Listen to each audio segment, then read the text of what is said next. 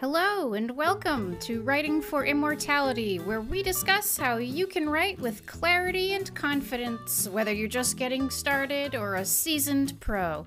I'm your host, Barbara, a professional ghostwriter and founder of In Ink Ghostwriting and DIY Book, an affordable online writing platform that helps people tell their stories. Now, let's dive into today's episode.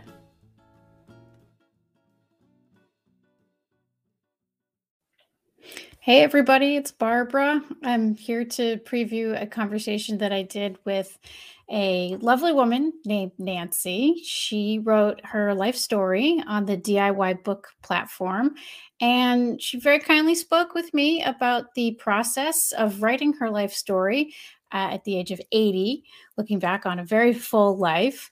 Uh, what she experienced emotionally as she wrote the book. And she told me how she managed to keep it a secret from her grown children as well.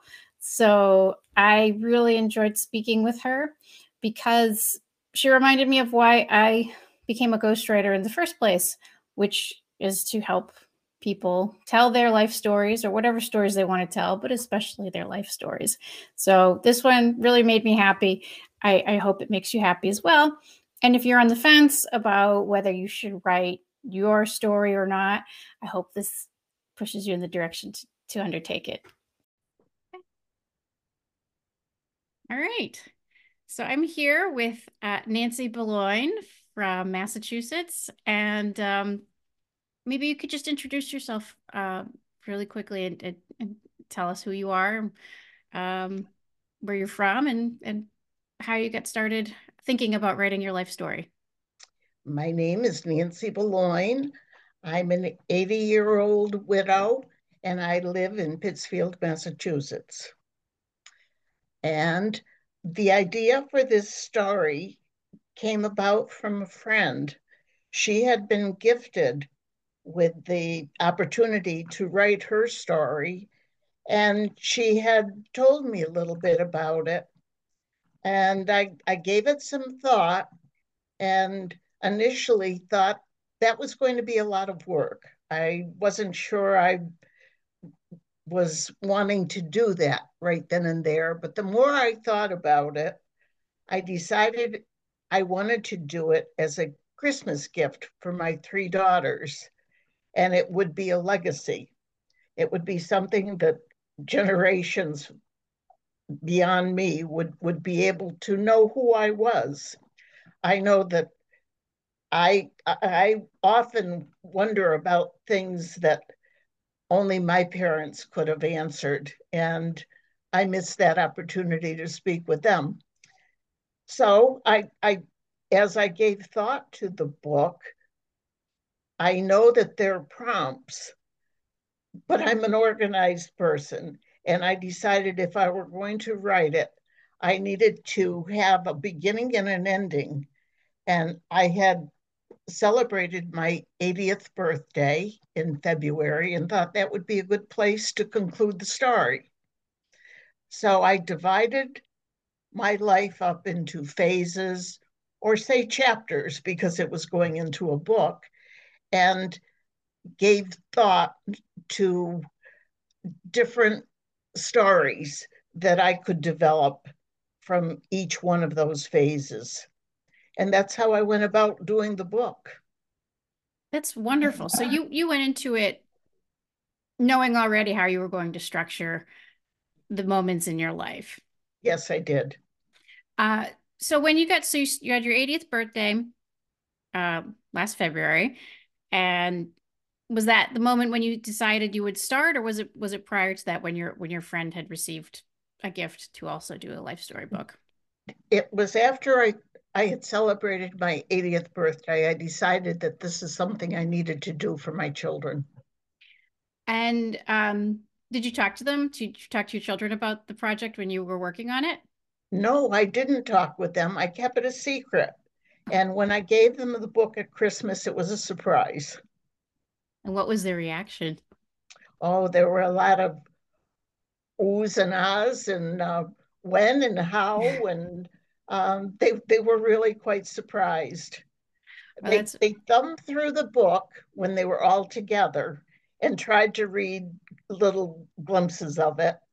But when they left, and they all live out of the area, they called me. One of them was in tears, telling me that she was almost finished with a book, but she she had to slow down because she didn't want it to end.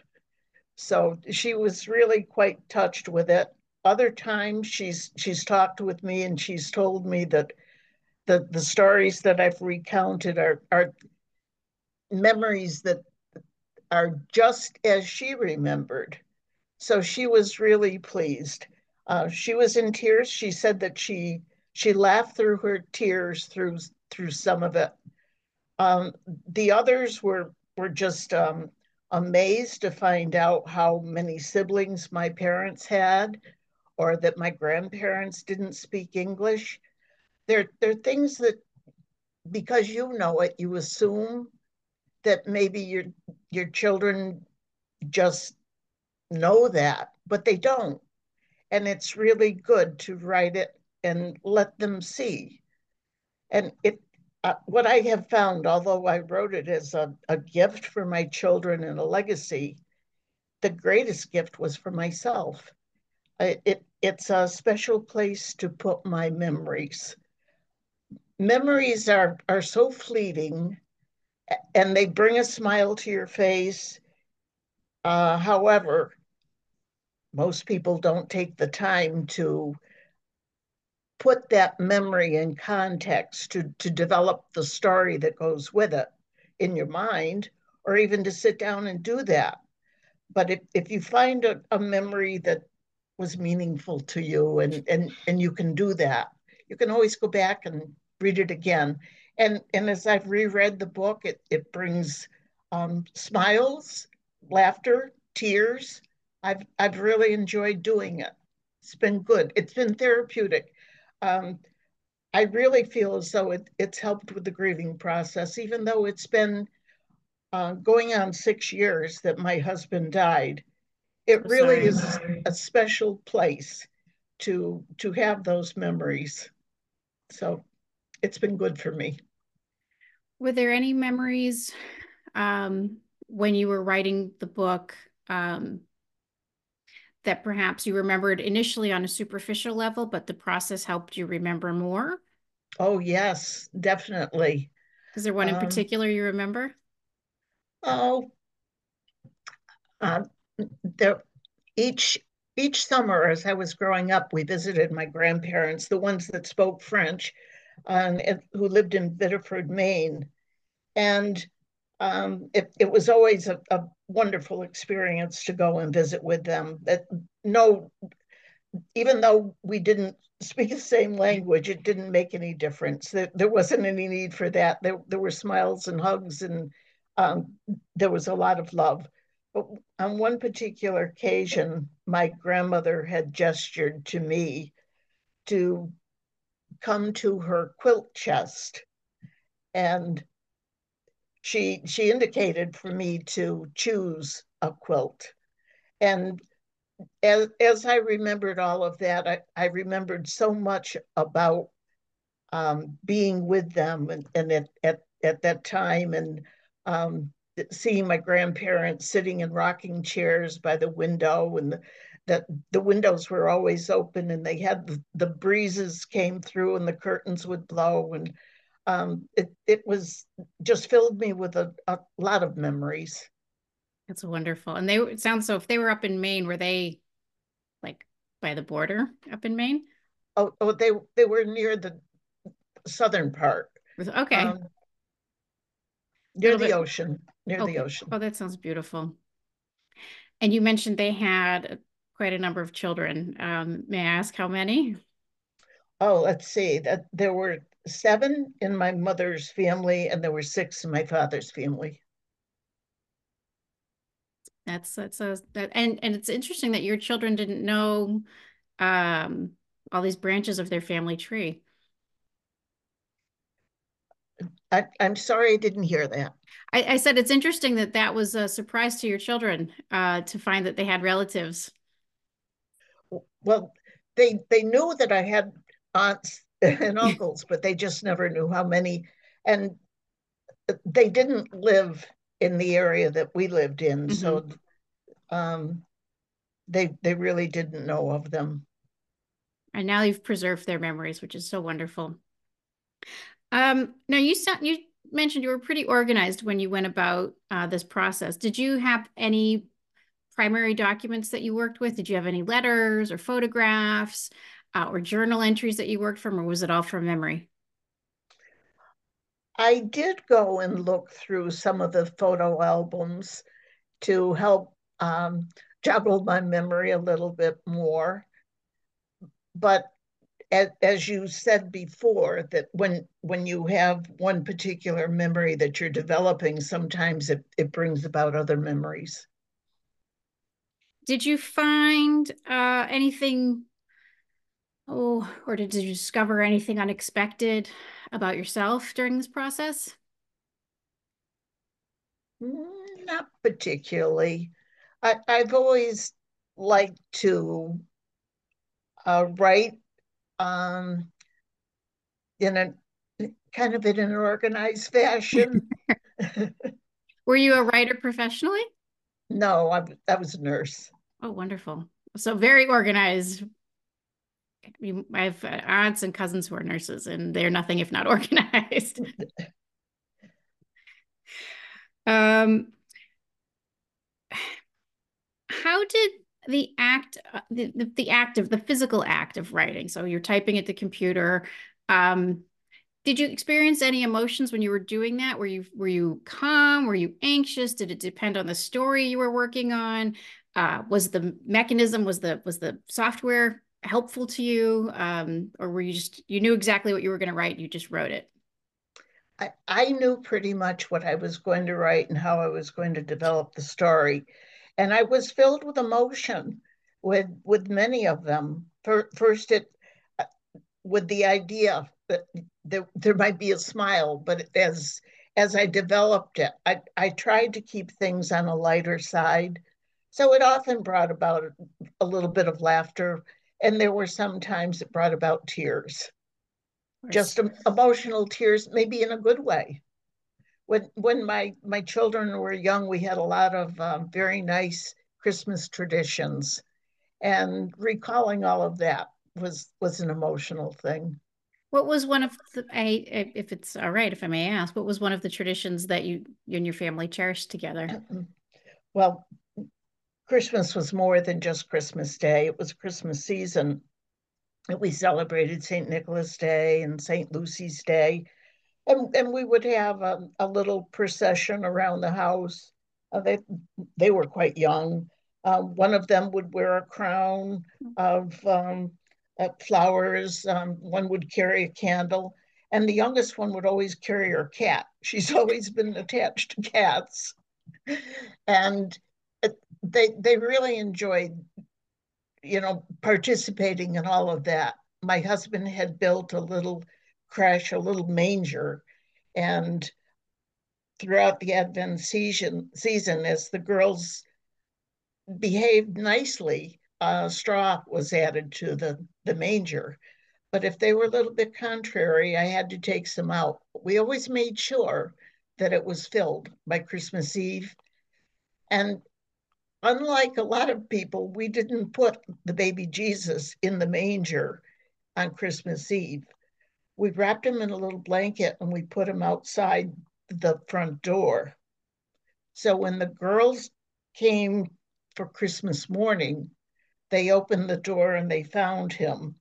And they would hold him and rock him in a little rocking chair, and they, they would love him un, un, until it was time to put him in the manger. So they were really nice little traditions that we followed. Those are beautiful traditions. And of course, it sounds like your daughters remember them vividly. Yeah. Were you able to include any photographs uh, in your oh, story? I did. Yes. I, I did. That was a challenge for me. I, like I said, I'm an older woman and I really am not very adept at, at the computer. So I asked a son in law to help me to put the pictures in. And he was able to keep the secret for me. So that worked out well. So he knew, but his wife, your daughter, didn't know. That's right. Oh, wow. That's a good son-in-law. um, so it sounds so you kept this a total secret from your family. Um, I think you might have mentioned in one of your emails that you were planning a second book. Is that correct? I am. I I've started writing one on behalf of my husband, and uh, I know a, a lot about his childhood. We went to the same high school, and I I think that they will be pleased with what I write for him too. What a beautiful way to honor his memory. Um, were you childhood sweethearts? What was that? Were you high school sweethearts? Uh, we only dated once in high school.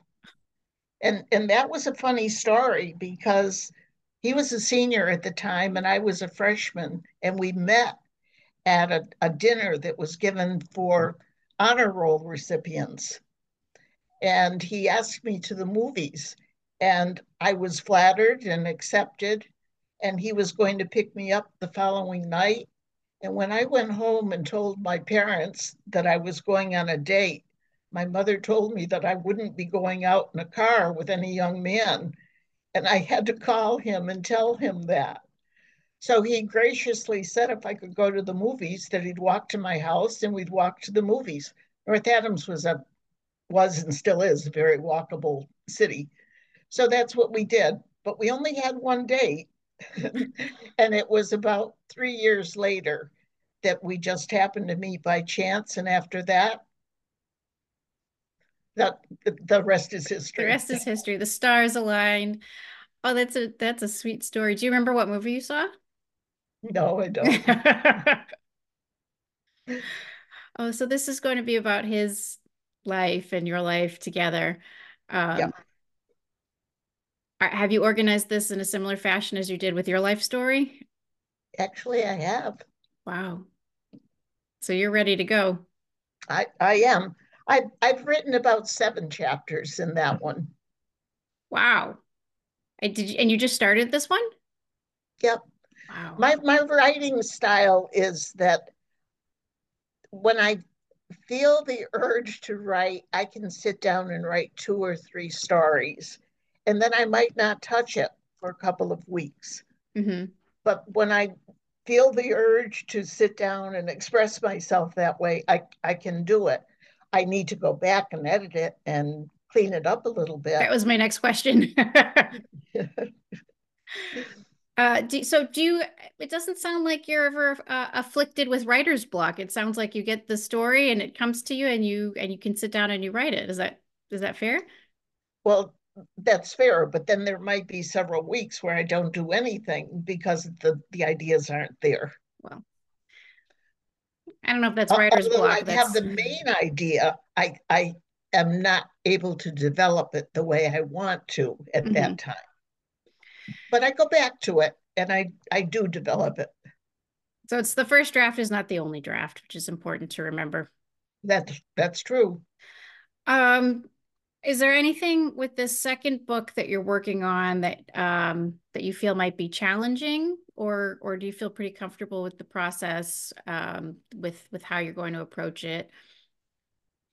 I will call my son-in-law to come back and help me with photos for that one, and and it, it it may be another Christmas gift for my girls. Do they know about this one? No, they don't. Oh. You'll create a library for them. That would be wonderful. do they have children? Do, do you have grandchildren? I do. I have seven grandchildren. Oh gosh, what a blessing. That's wonderful. Did they read the book or are they old enough to read the book? Oh, yes, they're old enough to read the book. I know that one of them has, and one of them has been quite pleased with it. Oh, I'm so happy so, to hear that. And that's eh exactly it, what you want from this project and they're all mentioned in the book too and there's there's stories about them and activities that we did with them that's what this makes me so happy um just in terms of uh from a logistical perspective was there anything that you found difficult about the program that I could benefit from knowing about? Or what? So when you were on the DIY book program, Was there anything that was difficult or hard to understand or hard to use or hard to navigate?